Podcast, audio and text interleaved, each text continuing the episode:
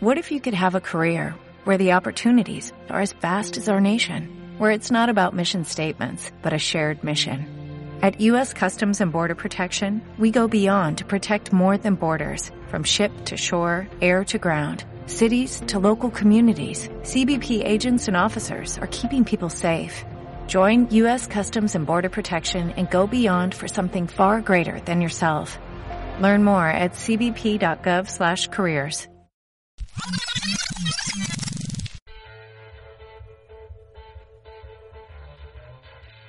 Buenas, buenas, buenas y muy buenas. Buenas tardes, buenos días, buenas noches.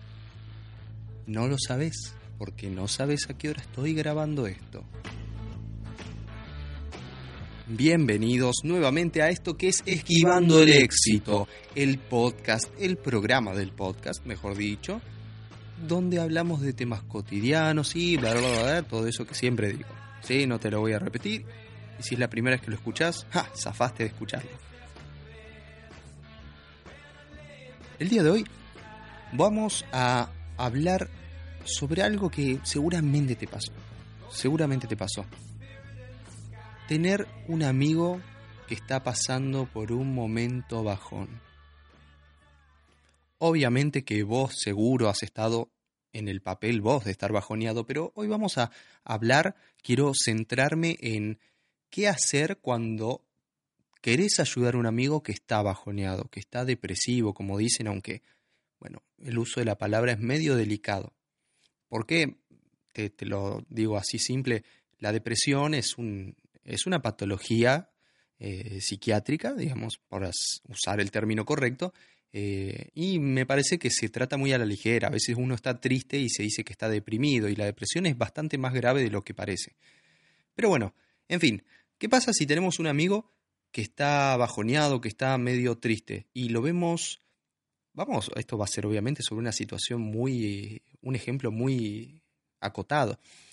Lo vemos a nuestro amigo que está eh, solo, qué sé yo, por ejemplo, pone que es un amigo y trabajan juntos. Y me sonó el teléfono. Ah, debe ser mi amigo. Ese sonido se agrega después. A ver, sonido. Gracias. Bueno, ¿qué pasa si, por ejemplo, trabajamos con nuestro amigo y, y lo vemos que está, no sé, eh, pensativo, mirando a la ventana, no sabe qué hacer, está bajoneado? ¿Qué hacemos? Lo tenemos que... ¡Eh, pará! ese no creo que sea mi amigo, ya debe ser otra persona más. ¿Cuánta gente? Bah, mirá vos, nadie me escribe nunca y la vez que me escriben es justo cuando estoy grabando. Y lo voy a dejar porque quiero que ustedes sepan que la gente me escribe de vez en cuando. Bien, decíamos, si lo vemos mal, mucha gente, obviamente nadie se contiene ni decirle, che, estás mal, che, te pasa algo. Y a veces es un garrón eso, es un remil garrón, ¿o no? ¿No te pasa que a veces querés estar solo y te vienen a... pero no con ánimo de molestarte, pero se preocupan, pero a veces uno quiere estar solo y, y te molestan. Pero por otro lado, ¿hace bien estar solo cuando estás mal?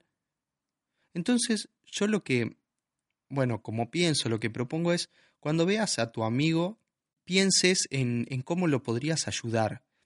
A ver, ayudar ¿Cómo? Quizás está atravesando un problema familiar. No es ayudar en el problema familiar, sino en ayudarlo con ese momento, el momento que está sintiéndose mal, que es otra cosa. A veces la gente cree que, que ver a alguien mal implica ayudarlo con el problema que, que él tiene en la cabeza en ese momento. Y no es así. A veces el momento es el problema, es el momento en el que te pones a pensar, te pones a, a, maquinarte con todo eso que te está pasando y capaz que estás, como decíamos en el ejemplo, en el trabajo y podés pensar en otras cosas. Ahí es donde yo propongo no ir, che, te sentís mal, te sentís mal. Es acercarse cuando haya un espacio más tranquilo, no expuesto frente a mucha gente, y tratar de entablarle conversación mostrando que vos te das cuenta que le pasa algo, pero mostrando que no es el tema más relevante para tratar en ese momento. ¿Por qué? Porque la realidad es que es que tenemos que salir a veces del pensamiento y a veces hace bien hablar de otra cosa. Yo agradezco que mis amigos lo han hecho y por eso lo recomiendo de estar mal y que ellos vengan y te hagan hacer otra cosa, que nada que ver, te hagan reírte, contarte chistes, salir a pasear, hacer lo que sea, que te saque, te saque de ese momento que vos estás ahí absorbido por tu malestar y después vas a notar, eso te lo aseguro, que la persona, si tiene ganas, te va a contar lo que le pasa. Te lo va a contar seguro, pero solo si tiene ganas. Entonces no hace falta que se lo preguntes. Si no quiere, no lo vas a obligar o no lo vas a poner en ese compromiso y si quiere, lo va a hacer a medida que se vaya sintiendo cómodo con la situación, a medida que vos le hagas sentir que están pasando un buen momento. Entonces, mi recomendación es háganlo reír. Háganlo reír. Puta. Me descago, sigue sonando el celular, ¿eh? Y no lo voy a editar.